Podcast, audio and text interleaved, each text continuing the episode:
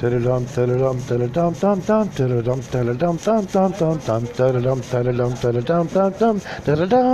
dum, dum, dum.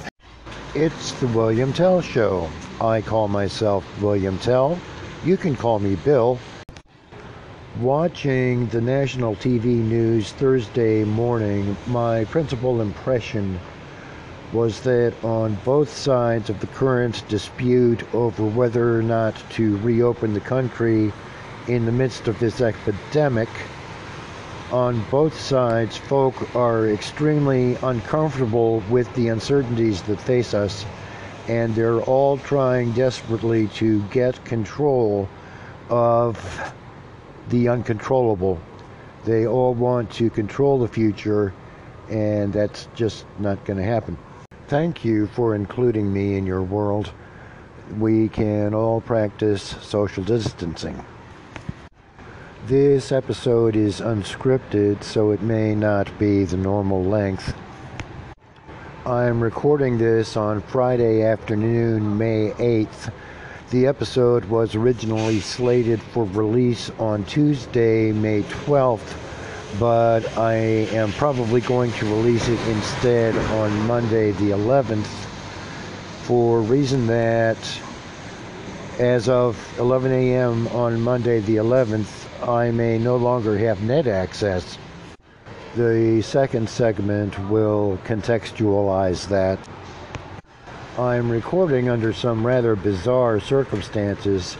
The Wi Fi at the hotel isn't working for me, so I've come back to Dunkin' Donuts and I'm sitting outside out front of Dunkin' Donuts using their Wi Fi even though they're closed and it's raining. Many things are up in the air right now, both nationally and for me personally, and folk are uncomfortable with uncertainty, and that's what this episode is all about. I'm reminded of a TV show from the late 1960s, Get Smart. It was a spoof on the whole spy genre. Don Adams played Maxwell Smart, the James Bond type Agent 86, and his partner was the incredibly gorgeous Barbara Feldon. Her character's name was never used in the show. She was referred to simply as Agent 99. So the music I've attached to this episode is the song 99 by Toto, which I've always assumed was about her. Agents 86 and 99 worked for a vast secret network of good guys called Control, and the enemies, the vast secret network of bad guys, was Chaos, K A O S. No normal person likes chaos. It's perfectly fitting that the anti government demonstrators in Michigan carried guns that reflects their insecurity, their desire to get control. Uh, of course, in their world, in the world of their imagination, just as in the ghetto, it is the guy with the gun who controls the future. But there's also the option that I have engaged in all this intellectualization in order to escape facing my feelings about what I face right now. On the other hand, I was recently told that some so called expert is predicting that come July we will be seeing 3,000 deaths per day from this disease. Even if that proves to be fact, I don't think it's a good thing to say. We're in a situation right now where anybody with an opinion can go on national TV and get her or his 15 minutes of fame. No matter how expert you are, it doesn't necessarily make you a balanced personality. And right now, we're in a situation that's particularly prone to pull people off balance. So we find folk making statements that they make in order to say something about which they can presume to be certain because uncertainty can be so scary. So we've got to be certain of something. I have long been impressed that the desire for certainty may be the strongest of all human motivations. There was a 20th century political philosopher who said that that is indeed the case and that the desire for certainty drives all politics, left wing or right wing.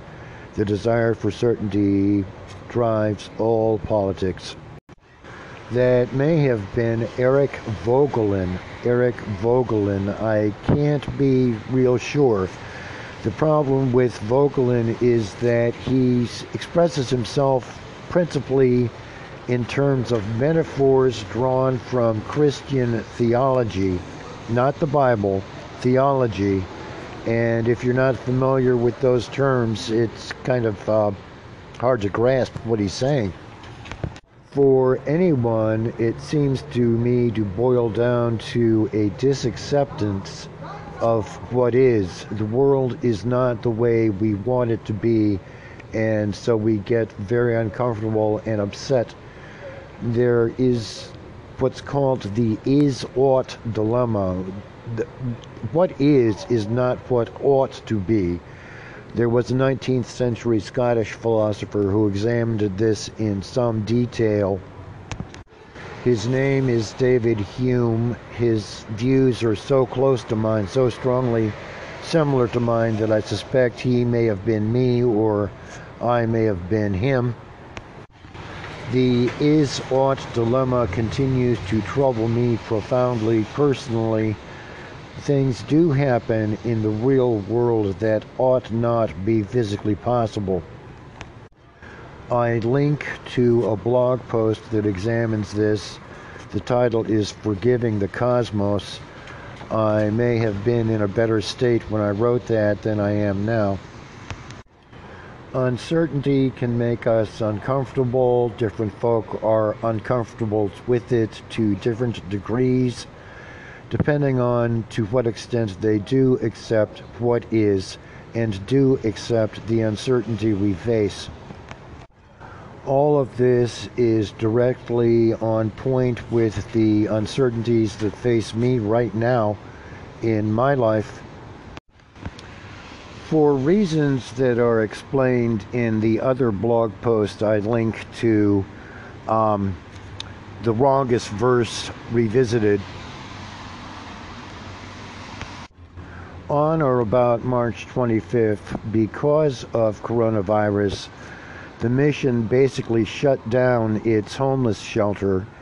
They took 35 of us homeless guys and integrated us into the housing for the men in the drug treatment program. The remaining 25 homeless guys were left to fend for themselves. I wasn't surprised that he got it. I wasn't surprised that he got it. That's basically the way he lives his life. So, as opposed to letting us homeless guys continue there and apparently run the streets regardless of what we're asked to do and expose ourselves to the pandemic and bring it back into the building, the mission decided to uh, send all us on our way. We were made aware of that decision this past Tuesday, and we were to vacate the building no longer, no later than Friday morning. That was this morning. Only late last night did I find out the time we were expected to leave we were to leave out no later than 8 a.m. this morning. I made myself a hotel reservation for Friday night tonight. I later decided, for safety reasons, to extend that through Sunday night, so I'd be here until Monday morning.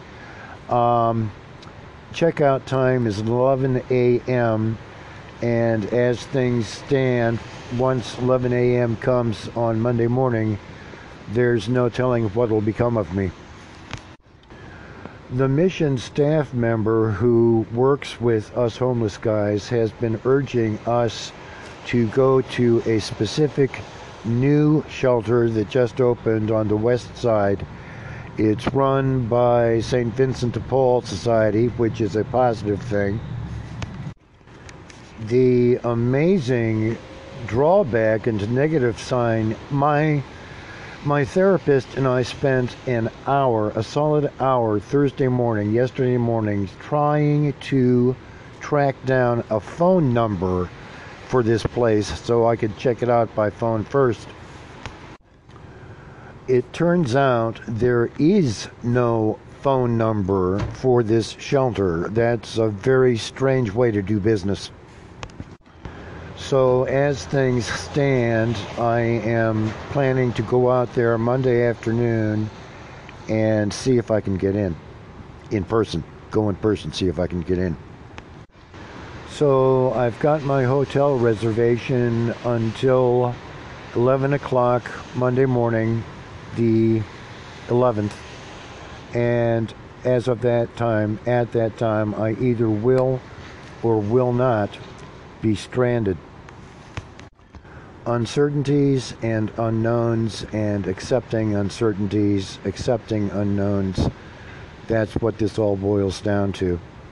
Always a good thing to count your blessings. I write a lot and I talk a lot about choice, choosing.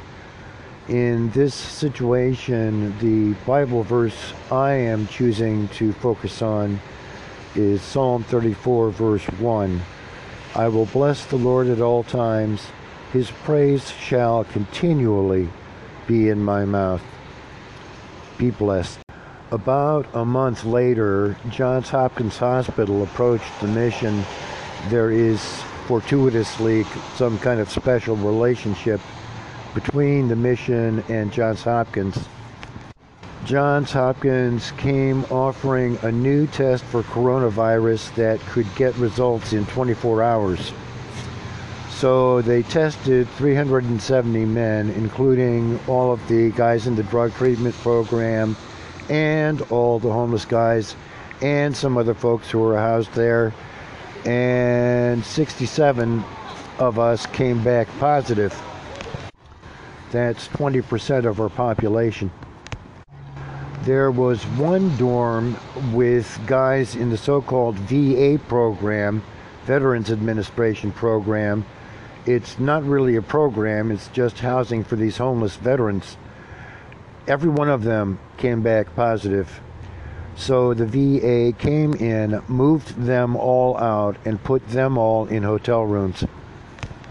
As to us homeless guys, half of us came back positive the records of who left and who returned to the building as we would leave and come back indicated that some of us had pretty much been running the streets. The first guy, the first one of us who came down with coronavirus a couple weeks back before the testing, um, he, uh, for him, it was basically a venereal disease.